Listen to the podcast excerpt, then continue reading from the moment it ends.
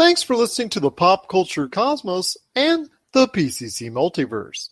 Check out more great podcasts today on one of these awesome affiliate networks. You're listening to a Weeby Geeks Network podcast. You're listening to the ESO Network, your station for all things geek. The Tangibound Network. Check it out. TangiboundNetwork.com. Listen to this show, the latest episode, every time. A proud member of the Gonna Geek Network. The opinions expressed are those of each individual. Check out all the other geeky podcasts over at GonnaGeekNetwork.com and get ready because geekiness begins in three, two, one. On this week's episode, how much damage has Wreck It Ralph and Fallout 76 created? Are people psyched by The Lion King? And what does Josh think of Fantastic Beasts? All this and more as we once again delve into the pop culture cosmos. Welcome to the pop culture cosmos. And we're back with another episode of the Pop Culture Cosmos. My name is Gerald Glasser from Pop Culture Cosmos and Game Source. We truly appreciate you listening to all of our shows, but it wouldn't be a Pop Culture Cosmos without the master planner himself of our upcoming charity event. He's also the head of Humanica Media, which you can catch on humanicamedia.com, Humanica Media on Facebook, YouTube, Instagram, and so much more. It is my good friend helping me with this awesome responsibility known as our charity event. It is Josh Peterson. What's going on, man? Are you getting any more gray hairs like I am? No, not yet, but I, you know, who knows by the time the uh this thing actually happens, but hey, any support you guys out in the audience want to give to us, that would be fantastic whether in uh donate to the various charities we're we're given to or just show up and and let us know that you're you're a fan. We love that too.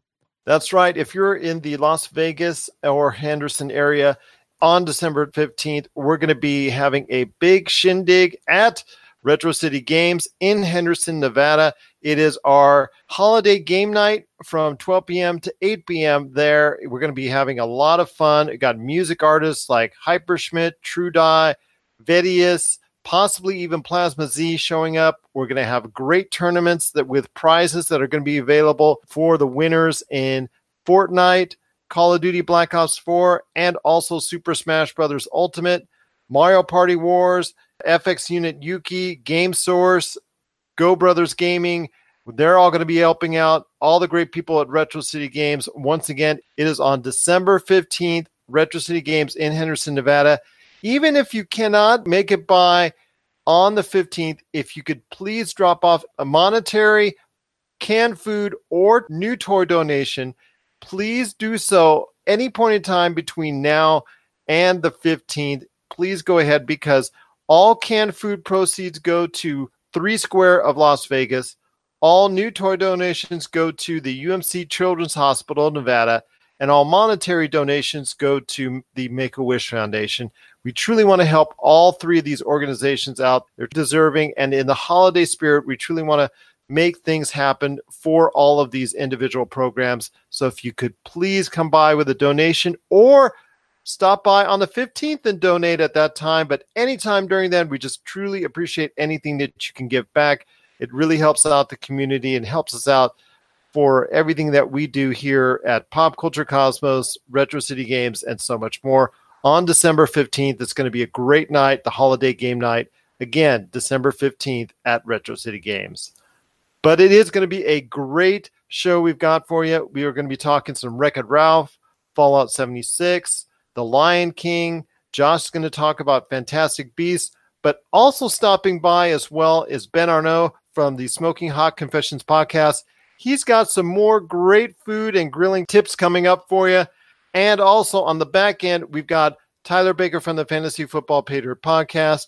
He is coming up as well with his thoughts on week 12 of the NFL. My friend, it's been a great weekend. We had Thanksgiving, we had Black Friday. I know we got a lot of great stuff. I know you got a lot of great stuff. I got a lot of great stuff for Black Friday, but it was also a great Thanksgiving weekend for Wreck It Ralph 2 Ralph Breaks the Internet, and also Creed 2. Wreck It Ralph having the second largest Thanksgiving domestic opening at the box office this weekend. Reviews are positive. It looks really good for Wreck It Ralph as going forward. It will do even better than the original, which is what you hope for when it comes to a sequel. Also, Creed 2 is doing extremely well for itself, having the largest live action opening ever for a Thanksgiving five day period. So, your thoughts on both Wreck It Ralph 2 and Creed 2? These sequels are doing better than their originals, which, like I said before, is exactly what you want to do when you put out a sequel, especially during the Thanksgiving season. From what I understand, Creed 2 is actually really good. And the fact that Creed 2 is kind of a, a smaller movie and it's doing so well on Thanksgiving weekend kind of speaks a lot about the, uh, you know, what it is and what it's trying to accomplish. And as for Wreck It Ralph 2, I still, it's one of those movies that's been on my list for a long time. Haven't gotten a chance to see the first one, but it's impressive. And, I know the Grinch. How's the Grinch doing right now? Is it still doing pretty well? The Grinch is doing all right. It's actually going to be in third place over the course of the weekend, actually besting Fantastic Beasts number two, which doesn't sound like good things for the Harry Potter series for Fantastic Beasts going forward. But we'll touch on that in a little bit.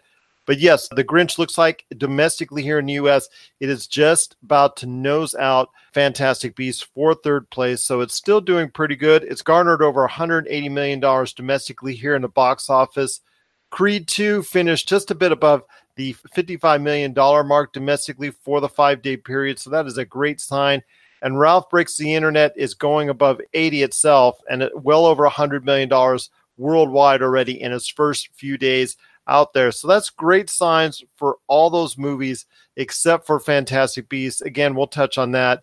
It looks good for the Grinch, although Frozen, Tangled, there's been actually a few that while they didn't have the humongous starts that some of their Pixar cohorts in crime have done, some of the other animated series from like Despicable Me and whatnot, those have been all over a hundred, you know, 80, 90, 100 million dollar startups for just a three day weekend there's still some decent fairings that have been out there animated wise during the Thanksgiving holiday weekend that have come out and actually done pretty good. You know, obviously, Frozen is the biggest of these movies, and it actually did much better over the course of time because it had so much great legs over the course of the Christmas holiday season that it came out. So, the animated season usually ramps up a little bit more during the Christmas holiday and even during the summer, but let's not take the Thanksgiving holiday season for granted as well.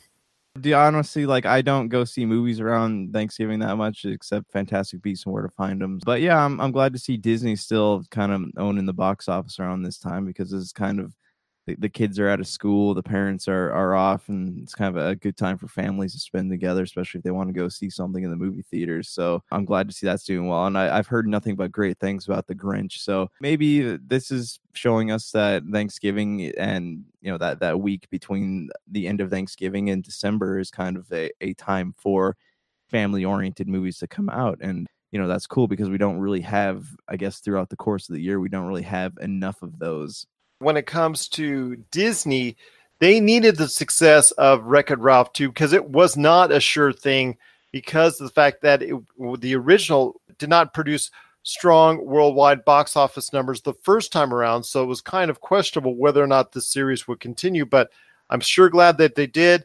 Very positive reviews out there. And especially, it is a good sign for Disney coming off the tepid reviews and also the tepid box office that was the Nutcracker in the Four Realms, which looks like, from all intents and purposes, it's going to be a big bomb for them at the box office. Your thoughts on the future going forward for Disney because there's a lot of live action stuff going out there.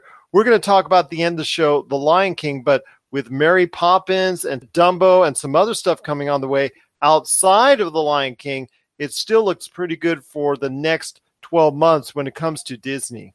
My thoughts on that is Disney really honestly 100% has run out of original thought and that's why they keep putting out these live action flicks. That's not to say they're not good. I i thoroughly enjoyed jungle book and uh, i don't know if i'm going to get around to seeing dumbo because i remember that movie depressed the hell out of me as a kid but aladdin looks interesting. I love guy you know as we know as we've argued about before i love guy ritchie as a filmmaker I know Mulan has had its fair share of uh, production holdups, but who knows? You know, at this point, it could be good.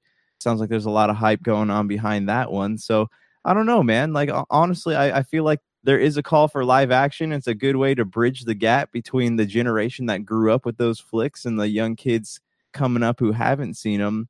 It's just a question of like you know a, a ring you know we have movies like a wrinkle in time nutcracker stuff like that like is there is disney ever going to put out anything new that ends up being successful? Because it seems like as far as marketing budgets go they put all their money behind properties that they know are going to do well that already have an existing fan base. Whereas if they would have taken something like uh you know john carter i know we talk about a lot and actually stop trying to to market toys and all that and and trying to franchise it, like there could be, pardon the pun, but a diamond in the rough there if Disney were to give it the care and treatment that it deserves. But it's they don't do that. So I I don't know what the future holds. You know, once they run out of live action remakes to do who to put money into, who really knows what's going to happen to them.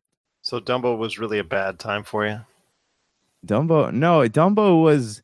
I'm not saying Dumbo is not a great movie, but it was so sad, man. It was just, I just, it was one of those like I could watch Robin Hood and Sword in the Stone and The Great Mouse Detective over and over and over, but Dumbo was like it was a one watcher, man. I'd never wanted to go back to that movie again.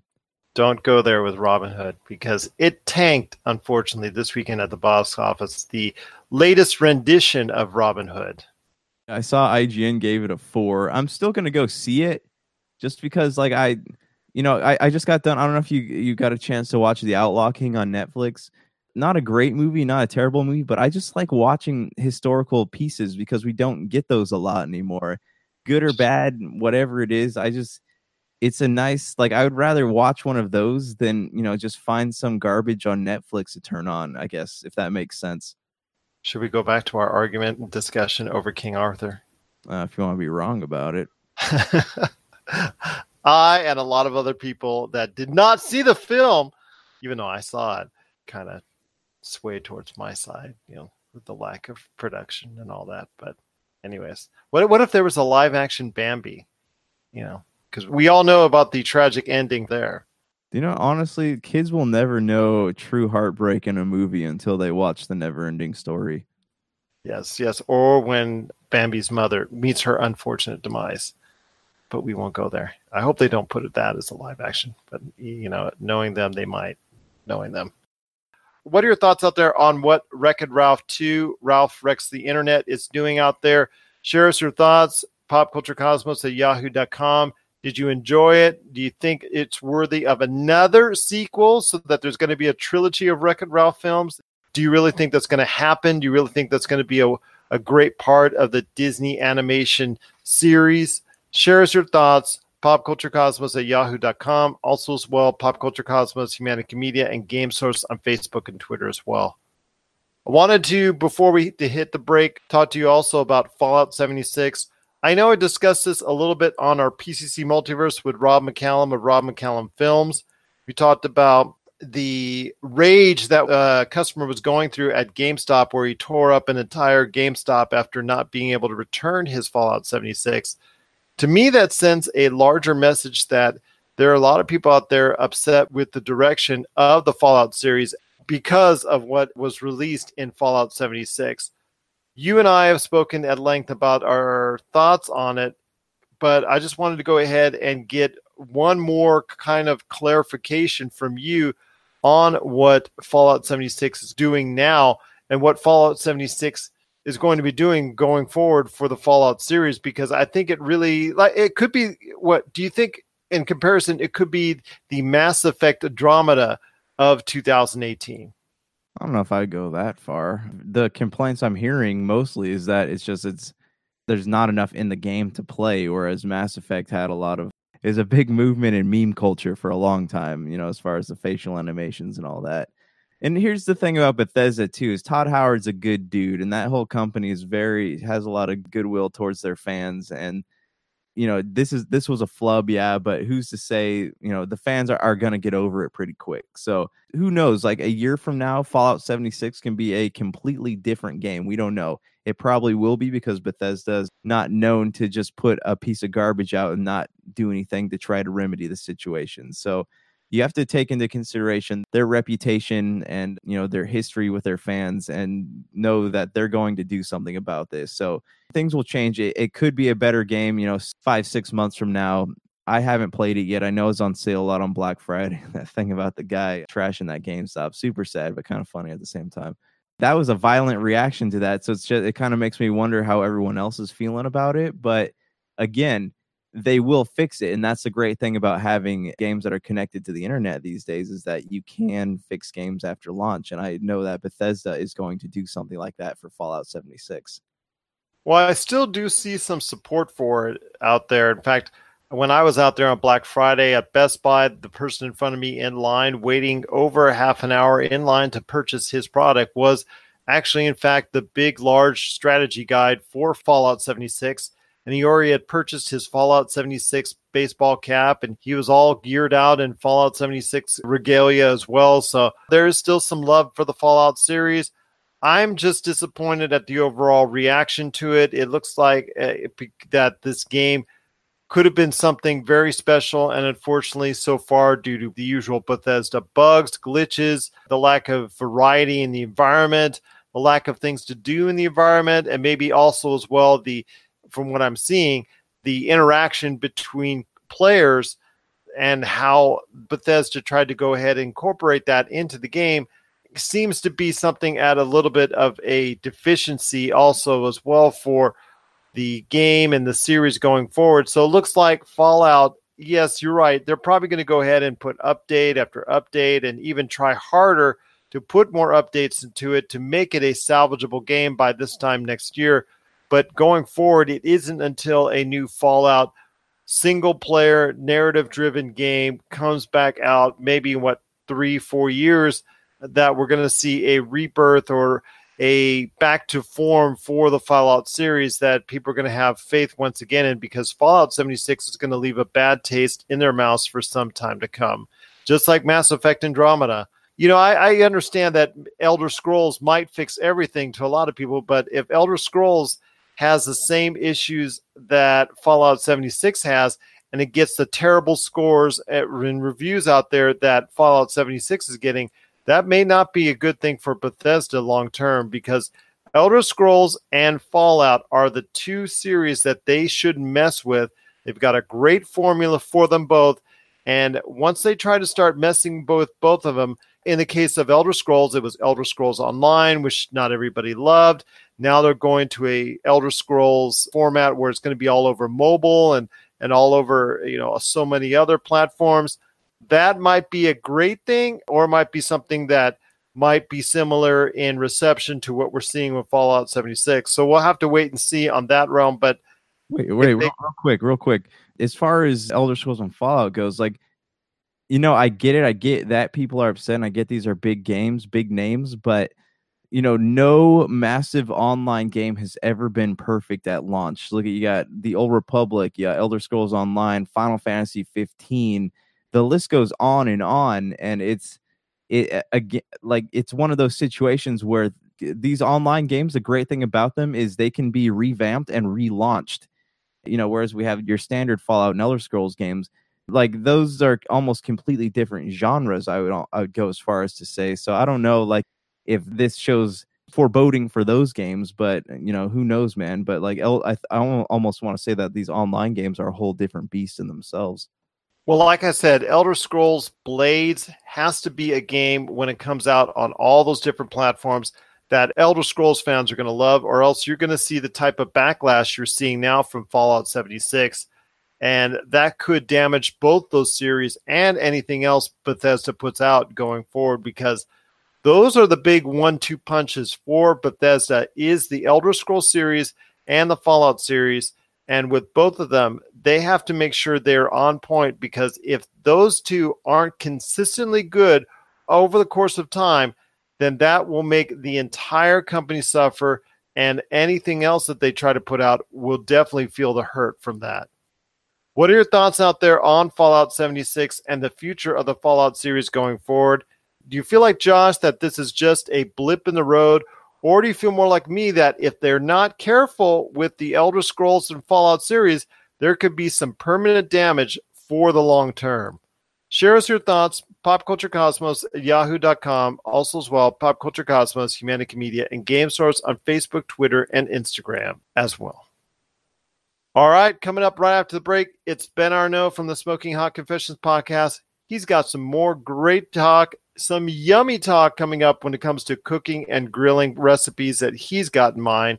You got to listen to that, especially going into the holidays with whatever you're doing as far as holiday parties, and you're going to need some ideas and tips for some great cooking ideas. So he's coming up after the break on that. And later on in the hour, Tyler Baker from the Fantasy Football Pater podcast recaps week 12 in the NFL. So listen to that for all you fantasy football owners out there because it's getting close to playoff time. Got to start making some adjustments soon. And he's going to advise you on what went on this, this weekend in the NFL and if you should go ahead and make some changes to your team going forward. This is the Pop Culture Cosmos. Looking for an edge the next time you take on your favorite video game? Then check out Vitabrace High Performance Gamer Wristbands. Packed with the power of fruit seed oil, Vitabrace is clinically proven to help improve performance, giving you a better gaming experience. Head to miraclefruitoil.com and use the promo code MEDIA10 to get $10 off your Vitabrace purchase.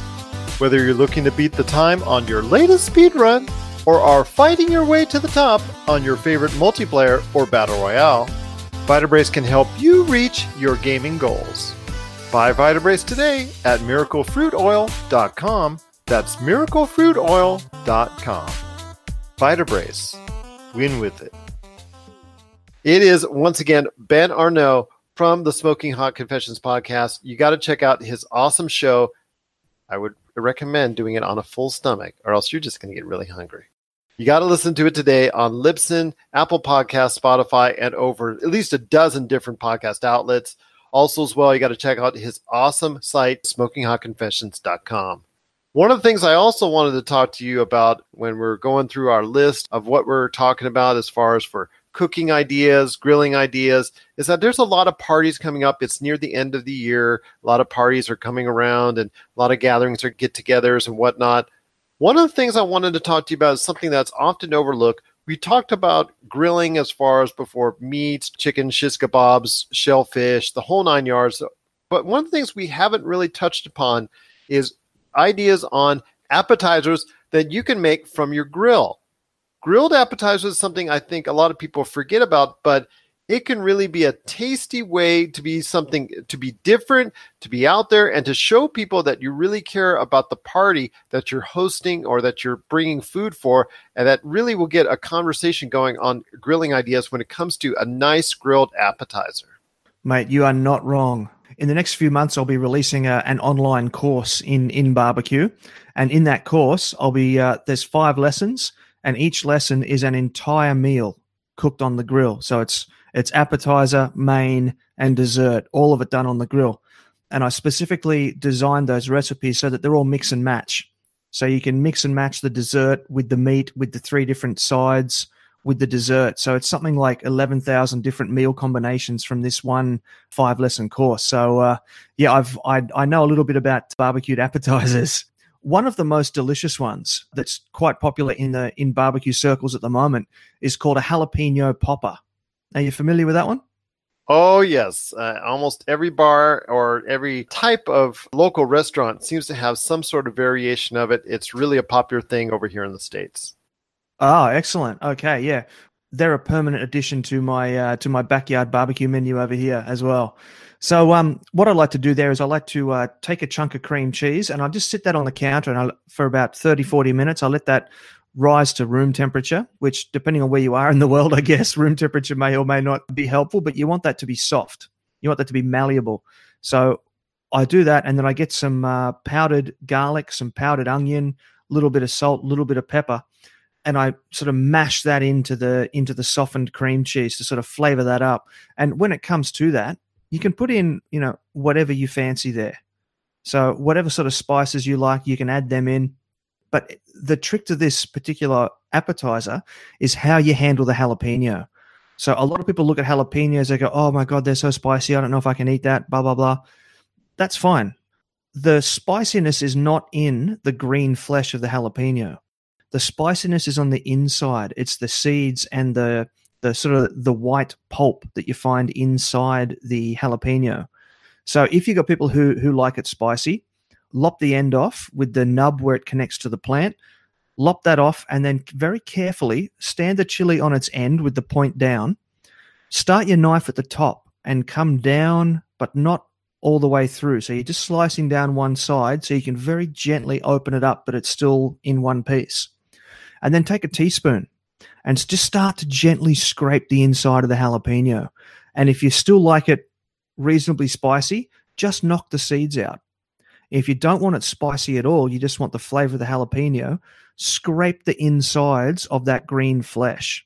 There'll be like a almost like a white, kind of almost looks like a spider webby sort of film across the inside of it.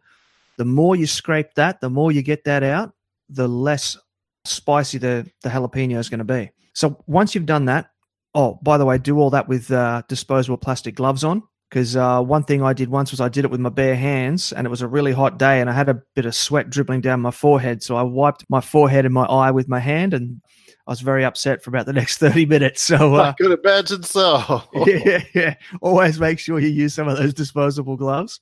Right. So then you take like a teaspoon and you get your cream cheese mix, and start spooning that in to the inside of the jalapeno. Close the jalapeno up. Get a piece of your streaky bacon you can tell I like my bacon. It's almost in just about every recipe that I cook. Take a big strip of that, wrap it around the outside, and secure it with some toothpicks. So it's not going to unravel. Because as it cooks onto the jalapeno, it'll set in place. And so when it's finished cooking, you can pull those toothpicks out and the bacon won't peel away. Head on out to your grill. Now, you, you, you've got two ways of doing this. You can either do it over a low heat direct grill, or you can set it up for indirect, like we've been talking about earlier today and you can do it that way. I always like to do it indirect because I like to throw a bit of apple wood on there as well because apple and pork always goes really well together. So I like to put mine on the Weber, fire off on one side at about 275 degrees Fahrenheit. I find that to be a bit of a magic cooking number for me. 275 Fahrenheit on the fire, line the jalapeno poppers up on the other side. It can be a good idea if you've got like a cake tray or something, a cake cooling tray, put the poppers on the cake cooling tray and then put the cake cooling tray on the grill. Because then, about every 30 minutes or so, you can just lift up the tray and turn it around and sit it back down again just to make sure that all the poppers cook evenly. Just a little trick for you. So, I like to do mine indirect. Takes about two and a half to three hours of just gentle, slow cooking. And it, it'll be done when the bacon is to the degree that you like it. So, I like my bacon well done. I like a bit of crunch to it. So, I tend to leave it in there for a little bit longer, about three hours I like it to be a real dark mahogany colored bacon. You can see the effects that the smokes had on the bacon there.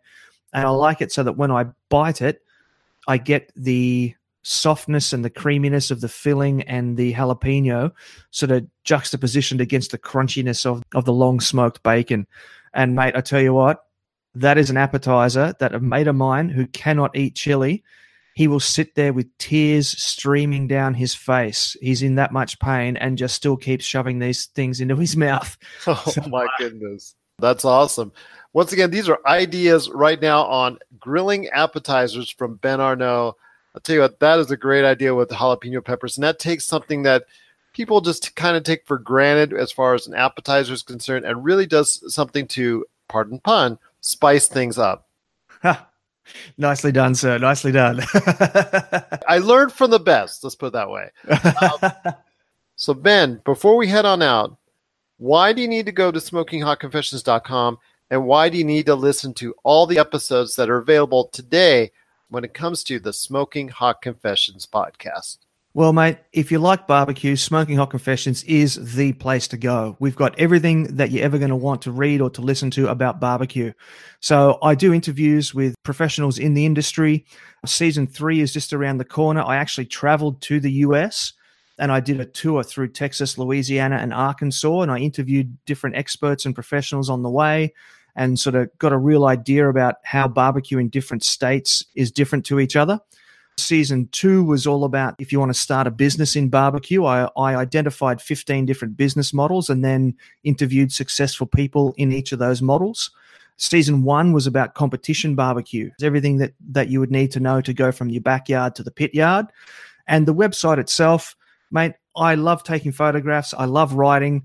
And that is just chock full of recipes, tips, how to's, product reviews, opinion pieces on what's happening in the barbecue industry. If you have any kind of interest in barbecue whatsoever, if you're out there listening to that right now, Smoking Hot Confessions is your one stop shop for everything you need. And you can catch it today on Libsyn, Apple Podcasts, Spotify, and over a dozen different podcast outlets. My friend, after listening to you have these great food ideas, I think I'm going to have to go and hit the supermarket after all. Sounds good, mate. Sounds good. Don't forget the bacon. Oh my gosh. You know, that's the first thing I'm shooting for. That's the first thing I'm shooting for. It's always great to have you on the show. I cannot wait to get you back on here for more great grilling ideas. And again, it's just so great to have you a part of the pop culture cosmos.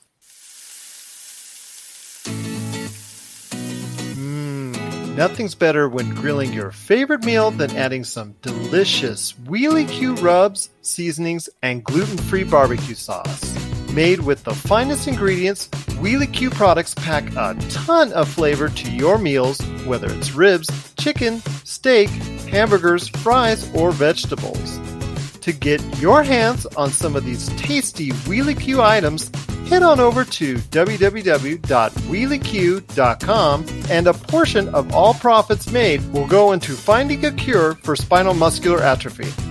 Pop Culture Cosmos listeners, act now and get 15% off your order just by entering the promo code POD1, that's P O D and the number 1 at checkout.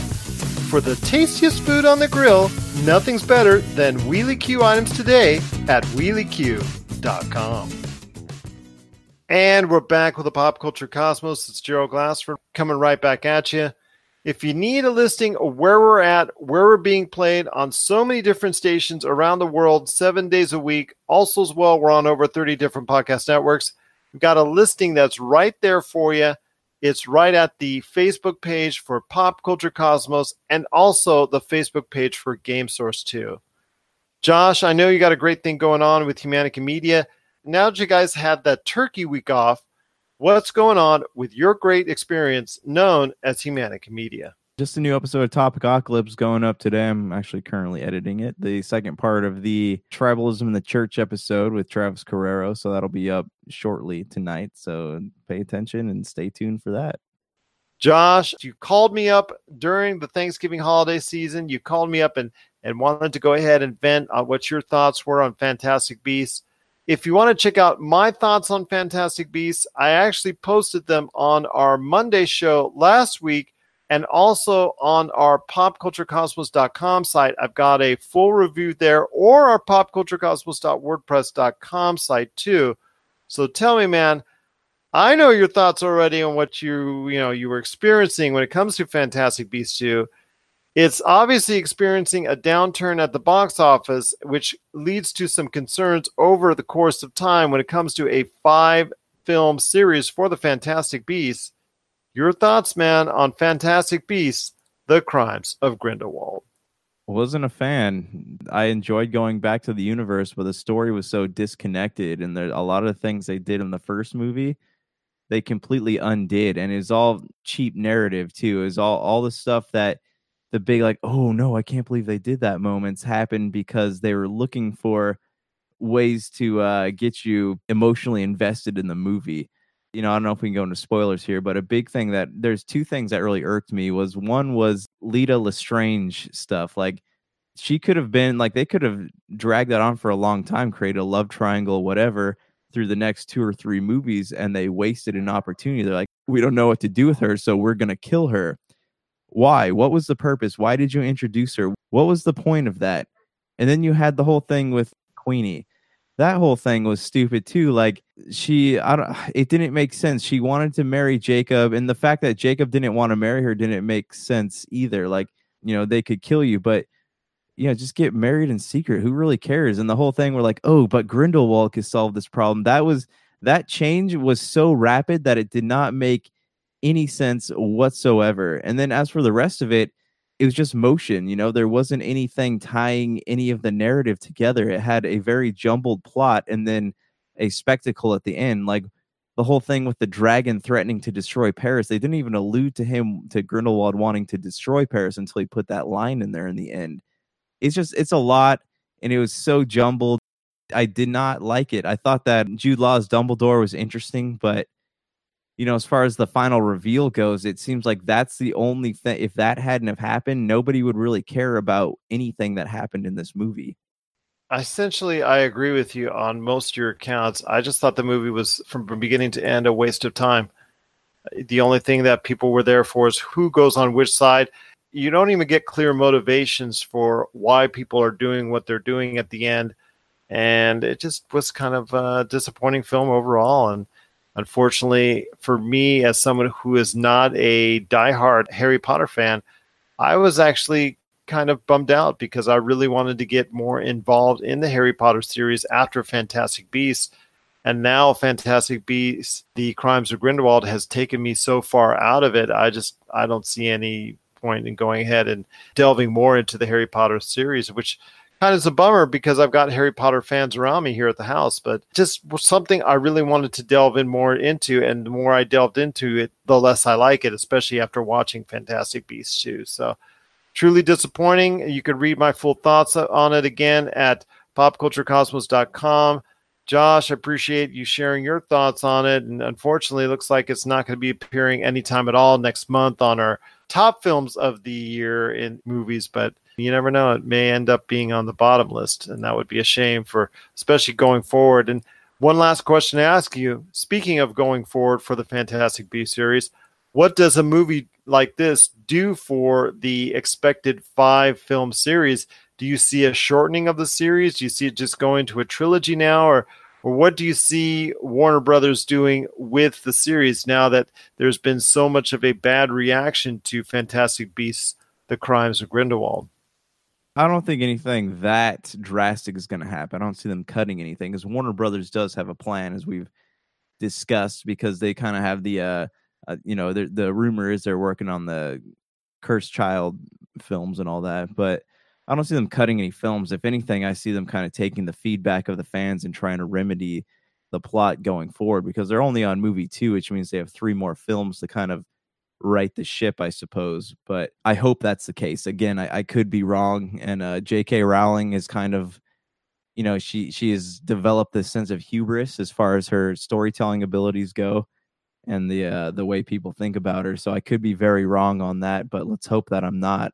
Otherwise, you know, I'm still gonna go watch them, but you know, again, I'm not going to like recommend them to anyone. I'm not going to like go out and buy the Blu-ray. I'm committed to the story at this point, but it's not something I'm going to be praising very much unless they they fix things going forward.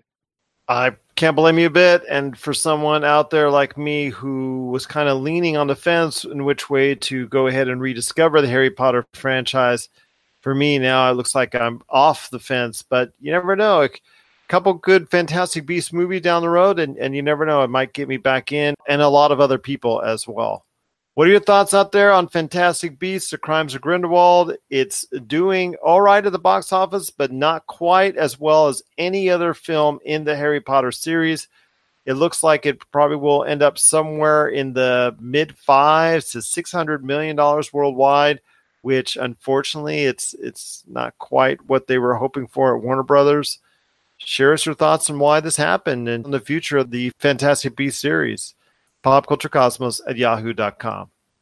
Coming up next, Tyler Baker from the Fantasy Football Pater podcast stops by to give you a recap of what went on in week 12 in the NFL and some motivation so that you can try and take those things forward into next season of fantasy football.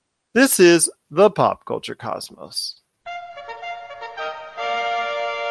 That sound effect indicates that there's a podcast that I'm really enjoying at the moment that I want to highlight to you, and one you may not have heard of. And this one is by Patricia Young and it's called Unapologetically Sensitive. If you haven't heard of it, it's one to check out. I've really been mentioning this to all of my friends, and it's a fantastic podcast. But hey, why let me tell you about it while you can hear from Patricia herself? This is a weekly podcast where we explore how sensitivity weaves itself into our lives. We talk about the richness that it adds, the strengths we have because of our sensitivity, and some of the challenges it poses as well. Sensitivity is nothing to apologize for. It's our superpower. That's Patricia Young with Unapologetically Sensitive. Why don't you check it out today and download it wherever you get your podcast from? Because I give a double thumbs up to Unapologetically Sensitive.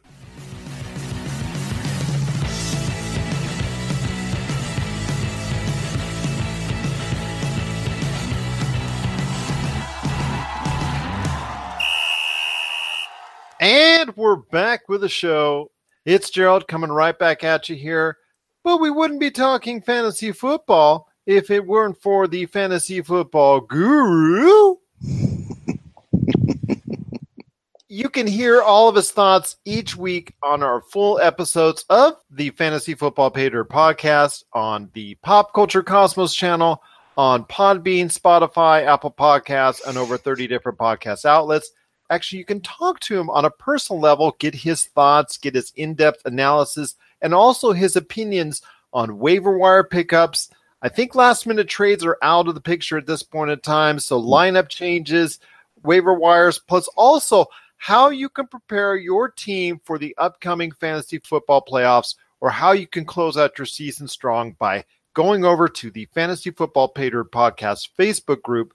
You join up, and over 200 other fantasy football fans are there to interact with you, along with the guy who runs it all. His name is Tyler Baker. What's going on, my friend? I'm doing well, buddy. How was your Thanksgiving? It was a lot of food, Yes. a lot of eating, and then uh, the real holiday begins in Black Friday, if you know what I mean. yeah. cool, Uh, man.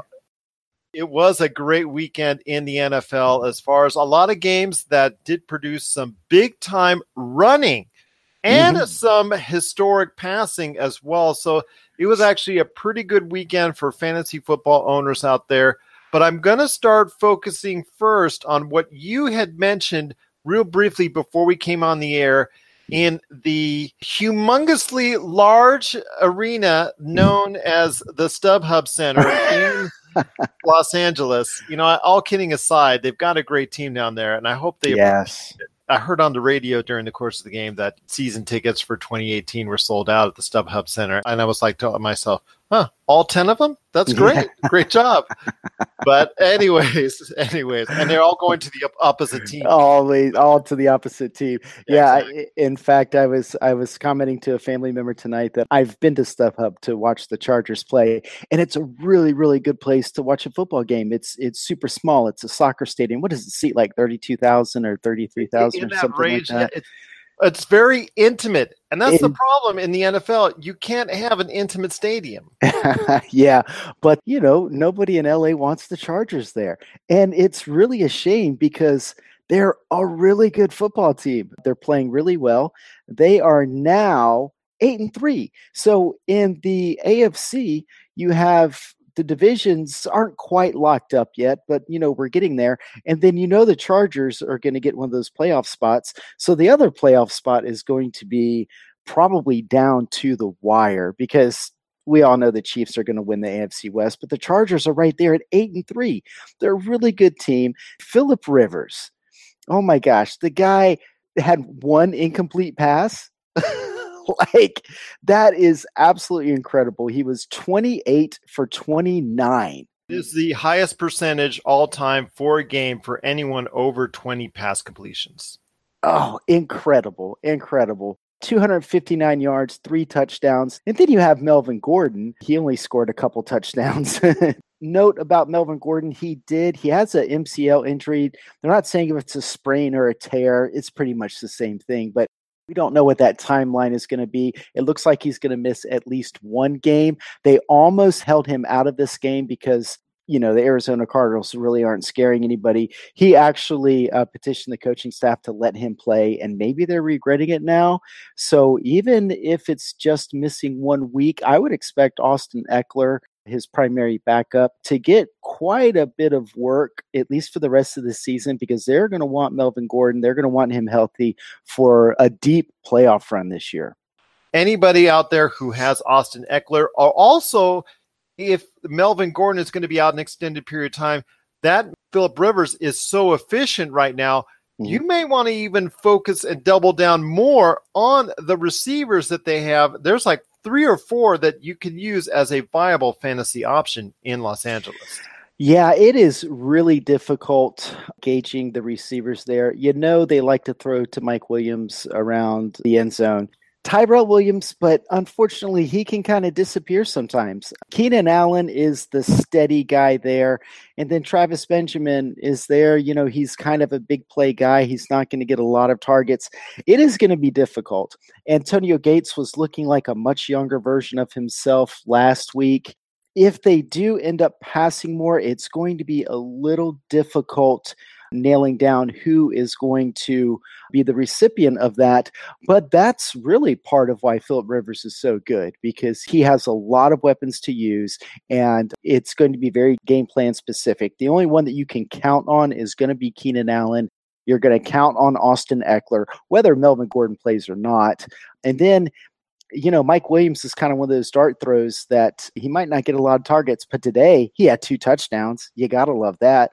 But yeah, don't count on Melvin Gordon playing. Austin Ekeler should be owned in every league, but if he's not, you definitely want to pick him up on waivers this week. All right, my friend, it's getting down to the nitty gritty. We're wrapping mm-hmm. up the latter part of the regular season here, and a lot of teams are doing one thing or the other. They're preparing their team for the playoffs, mm. or mm-hmm. they're trying to figure out what went wrong and how not to make the same mistakes twice when it comes to next season. Let's say you're on the outside looking in and it looks like no mm-hmm. shot. Like in our fantasy football dirt podcast league, Mm-hmm. Unfortunately, that's me. I'm on the outside. Mm-hmm. I'm knocking on the door. I'm like, I would like to come in. Unfortunately, I cannot. So I have to dominate my other league instead. All right. Okay. Okay. Yeah. Sure. So, yeah. half, the glass is half empty and half full. There is a lot of fantasy football owners are going through when they see their team is doing so poorly. A lot have given up. A lot of mm-hmm. are just demotivated and, and just really just having a poor time of it what do you say to those people out there that still want to go ahead and say, hey, look, I'm going to try and give it maybe one more shot next year to see mm-hmm. if I can build a better team? What are the steps that you go through at the end of a season to maybe give yourself some motivation so that no one system and this is what i'm going to tell everybody out there that no one system works every single year the way you use absolutely. It it just doesn't work that way and that's why when you're getting ready for the draft if somebody comes out and says well the winning formula is to draft running back running back wide receiver quarterback wide receiver tight end do that every time. It just doesn't work like that. It just depends on how your draft goes. I have a couple teams where I took the zero QB strategy this year and it's paid off. For me, the key is adaptation. Yes. you have to go ahead and adapt to what is going on during the course of that season. Is there a lot of injuries? Is it more towards a passing game? Is it more towards a running game? Mm-hmm. What you need to do is be aware of your waiver wire, be aware of your lineups, be aware of changes going on in the NFL, and being able to adapt to what's going on in the league. That to me, I think, is the biggest key when it comes to any type of format or system that you utilize because you can't just go ahead and draft and be done with it. That's mm-hmm. not going to work, and it no. never seems and never seems to work over the course of a 16 game NFL season.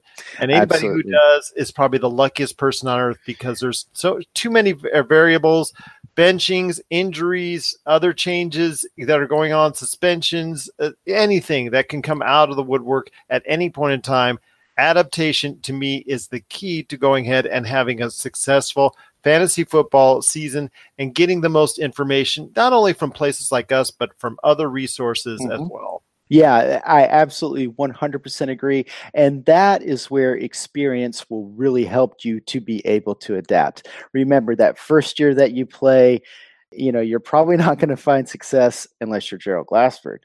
You're probably not going to find a lot of, of success, but as you learn and and and as you begin to see what works and what doesn't work that experience will help you be more adaptable. And i'm glad that you mentioned that because you have to be adaptable in your fantasy football draft. You have to be adaptable throughout the season because things change. I mean things change. Carlos hyde is is worth not a whole lot now I, I, mean, except for when Leonard Fournette gets himself kicked out of a game, you know, but there are some guys that required really high draft capital at, at the beginning of the season, and they're just not worth much now.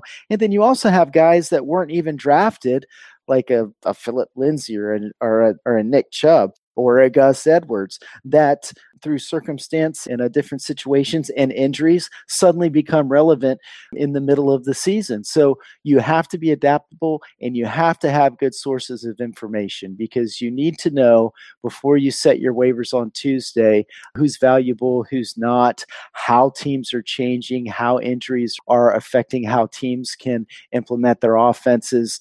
And yeah, it's it's all about adaptability. My friend, it was another great weekend in the NFL. Looking forward to another week coming up again as we prepare for the playoff stretch. It's looking like another great fantasy football season is coming to a exciting climax. And I'll tell you what, it's just great having you give your knowledge out there to everyone on what's going on, well, with shopping and of course everything going on with the fantasy football season right here at the Fantasy Football Pater podcast, my friend. well, well, the waiver wire is pretty much shopping. you know, so if you have elvin Gordon, you're probably going to do some shopping this week on the waiver wire. If you had Marlon Mack, Marlon Mack is banged up. Is he going to be able to start next week? I don't know that's worth keeping an eye on. But you might be shopping for uh, Jordan Wilkins this week. So there's you know shopping in fantasy football and the trade period is probably already done so you're not going to do a whole lot of bargaining and wheeling and dealing but you still have to be adaptable even in the uh, latter parts of the season getting ready for the playoffs and of course, listening to us here at the Fantasy Football Pater podcast, and of course, checking into the Fantasy Football Pater podcast group and answering all your questions is what it's all about. My friend, it's just so great, as always, to have you part of the show checking out everything that's going on in week 12 in the NFL. Looking forward to talking more this weekend on the Friday edition of the PCC Multiverse with you, as always. Looking forward to it. Just so great to have you a part of the Fantasy Football Pater podcast. And of course, right here at the Pop Culture Cosmos.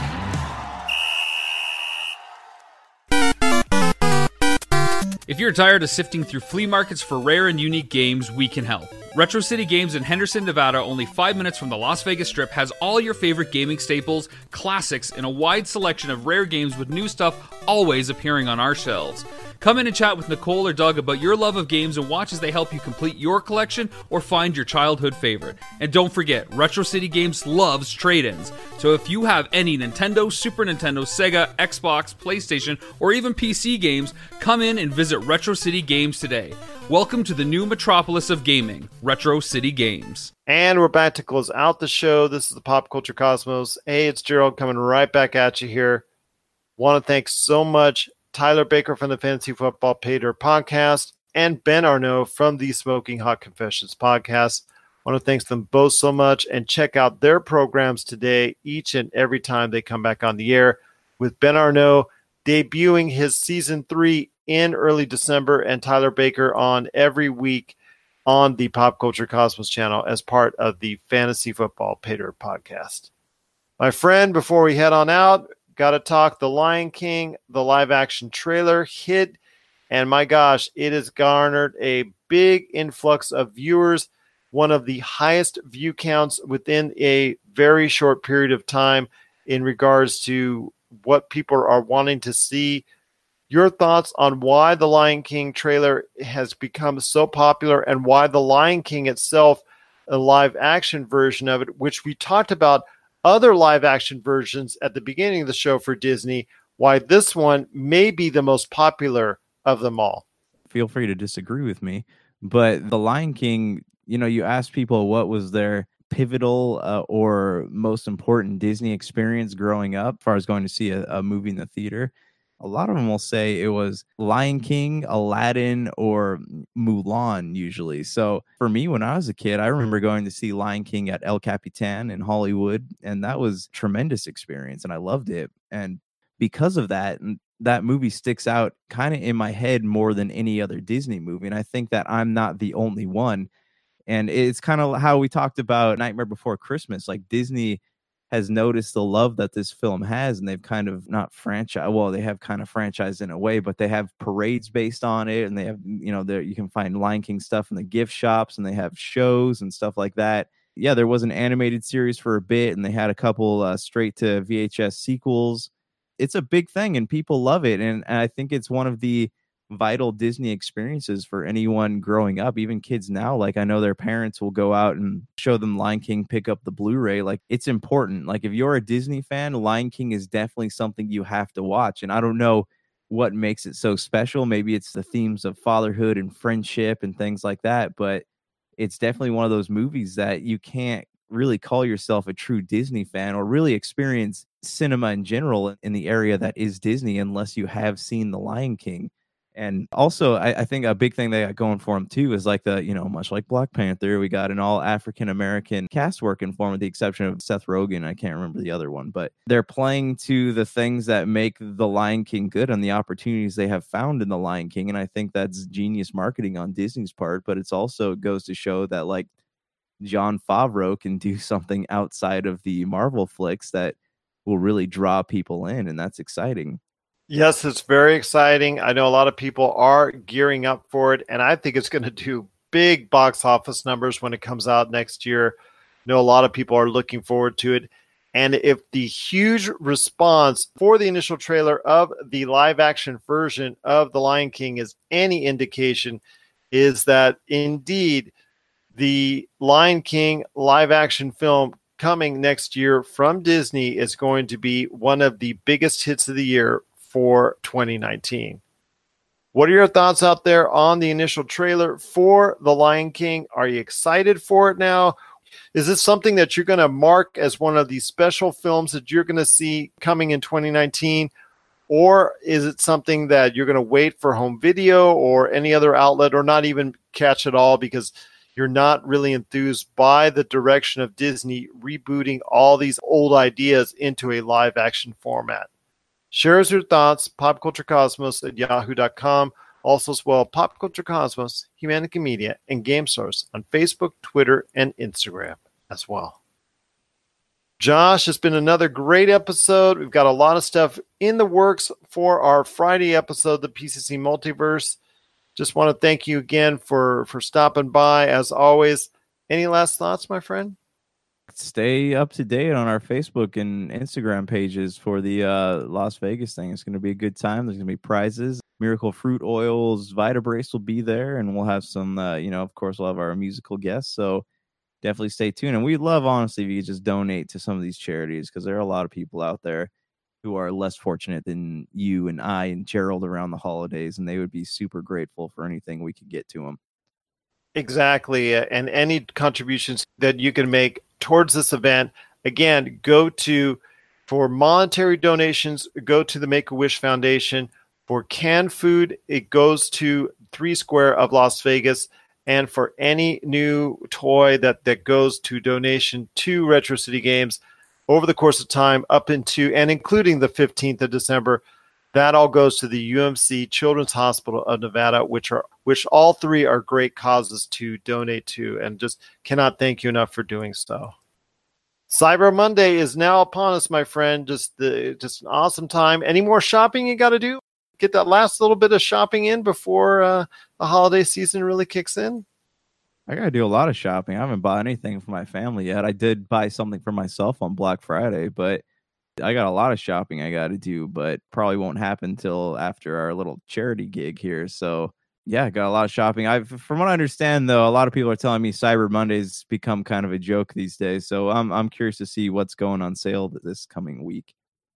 Cyber Monday always gives me ideas like the leftovers. Like when you have Thanksgiving dinner, and then the day or two after you're just hitting the fridge for the leftovers just seems like to me that that's all it's about the sales and reductions aren't usually as good or for people out there who couldn't shop at black friday cyber monday's there for you. Or if you forgot something on black friday over the course of the weekend it's like oh yeah i forgot forgot this product or forgot to get this gift for somebody. At least it'll be on a discount for you. So cyber monday does serve a purpose. It does generate a lot of income. And over the course of time, if they make continue to make it something special, you never know, man. People just love going ahead and buying from the smartphone and buying from their computer and and you know, keep Cyber Monday alive. Keep Cyber Monday alive. So for Josh Peterson, this is Gerald Glassford. It's another beautiful day in paradise right here in the pop culture cosmos. We thank you for listening. And here's hoping you have yourself a great day.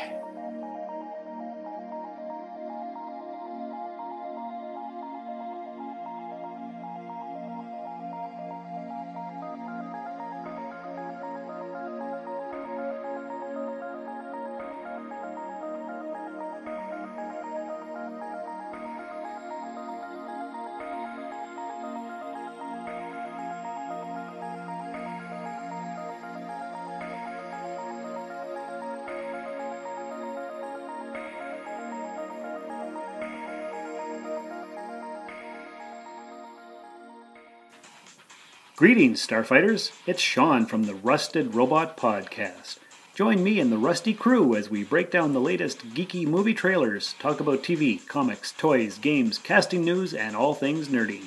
Find us on all your favorite podcast apps, the ESO Network, and at therustedrobot.podbean.com. The Rusted Robot Podcast, your source for geek since 2014. The Rusted Robot Podcast. Think about it. You're listening to a Weeby Geeks Network podcast. This has been a broadcast of the ESO Network. Be part of the crew and help support our shows by donating to our ESO Patreon or by shopping through Amazon.com or the TeePublic Store, which can all be found at www.esonetwork.com. The ESO Network, your station for all things geek. Tangent Bound Network. Let your voice be heard. TangentBoundNetwork.com. Thanks so much for downloading the Pop Culture Cosmos and stay tuned as more great podcasts are on the way. Thanks again for listening to us here at the Pop Culture Cosmos.